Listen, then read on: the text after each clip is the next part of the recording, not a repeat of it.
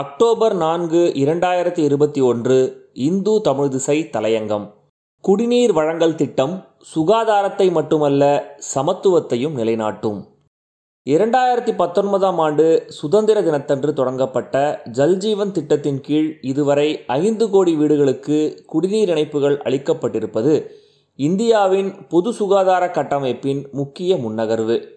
மாநில அரசுகளுடன் இணைந்து இரண்டாயிரத்தி இருபத்தி நான்குக்குள் இந்தியாவில் உள்ள அனைத்து வீடுகளுக்கும் குழாய்கள் மூலமாக குடிநீர் வழங்குவதுதான் இந்த திட்டத்தின் இலக்கு. அடுத்த மூன்றாண்டுகளுக்குள் இந்த இலக்கு எட்டப்படாவிட்டாலும் கூட வெகு விரைவில் அது சாத்தியமாகிவிடும் என்ற நம்பிக்கை எழுந்துள்ளது. காந்தியின் பிறந்த நாளையொட்டி பிரதமர் நரேந்திர மோடி ஊரக குடிநீர் மற்றும் சுகாதார குழுக்களுடன் காணொளியில் உரையாடும் போது ஜல்ஜீவன் திட்டத்தின் வாயிலாக பெண்களின் அதிகாரம் பரவலாக்கப்பட்டுள்ளது என்று தெரிவித்துள்ளார். இத்திட்டத்தின் பயனாக பெண்கள் குடிநீருக்காக குடங்களோடு வெகு தூரம் அலைய வேண்டிய நேரம் மிச்சப்படுத்தப்பட்டு அந்நேரத்தில் அவர்கள் குழந்தைகளுக்கு பாடம் சொல்லிக் கொடுக்கவும் வருமானம் ஈட்டக்கூடிய வேலைகளை செய்யவும் வாய்ப்பு ஏற்பட்டுள்ளதாக கூறியுள்ளார். குழாய்களின் வழியாக வீடுகளுக்கு நேரடியாக குடிநீர் வழங்குவது என்பது பெண்களின் பணிச்சுமையை மட்டும் குறைக்கவில்லை. ஊரகங்களில் நிலவும் சமூக ஏற்றத்தாழ்வுகளின் காரணமாக இன்னமும் கூட பொது நீர்நிலைகளை பயன்படுத்த முடியாத நிலையில் இருக்கும் விளிம்பு நிலை மக்களுக்கு சமத்துவத்துக்கான வாய்ப்புகளையும் அது வழங்குகிறது. இயற்கை வளங்களில் ஒன்றான நீராதாரங்களை பயன்படுத்தும் முறையானது இந்தியாவில் பிராந்தியங்களுக்கு ஏற்றபடி வேறுபடுகிறது. ஊரகப் பகுதிகளில் குடியிருப்புகள் ஒரே பகுதியில் அமைந்திருப்பதில்லை.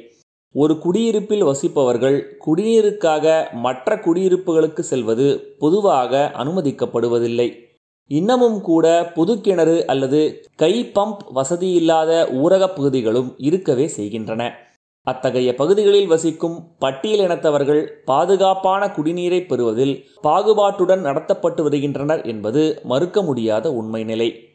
இரண்டாயிரத்தி பதினோராம் ஆண்டு மக்கள் தொகை கணக்கெடுப்பில் ஊரகப் பகுதியில் உள்ள பட்டியலினத்தவர் வீடுகளில் இருபத்தி எட்டு சதவீதம் மட்டுமே வீட்டிலேயே குடிநீர் கிடைக்கப்பெறும் வசதி கொண்டவை என்பது தெரிய வந்தது அதிலும் சுத்திகரிக்கப்பட்ட குடிநீர் இணைப்பை பெற்றவை பத்தொன்பது சதவீதம் மட்டுமே. சுத்தமான குடிநீர் வசதியானது உடல்நல பாதுகாப்பை உறுதி செய்கிறது.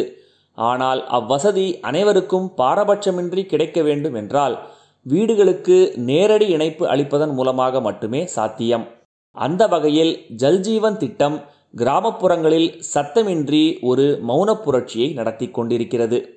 இத்திட்டத்தின் கீழ் தவறான நீர் பயன்பாட்டை கட்டுப்படுத்தவும் நீர் கசிவு மற்றும் அடைப்புகளை எளிதாக கண்டறிந்து உடனடியாக அவற்றை சரி செய்யவும் குடிநீர் குழாய்களில் ஸ்மார்ட் மீட்டர்கள் பொருத்தப்பட்டு வருகின்றன.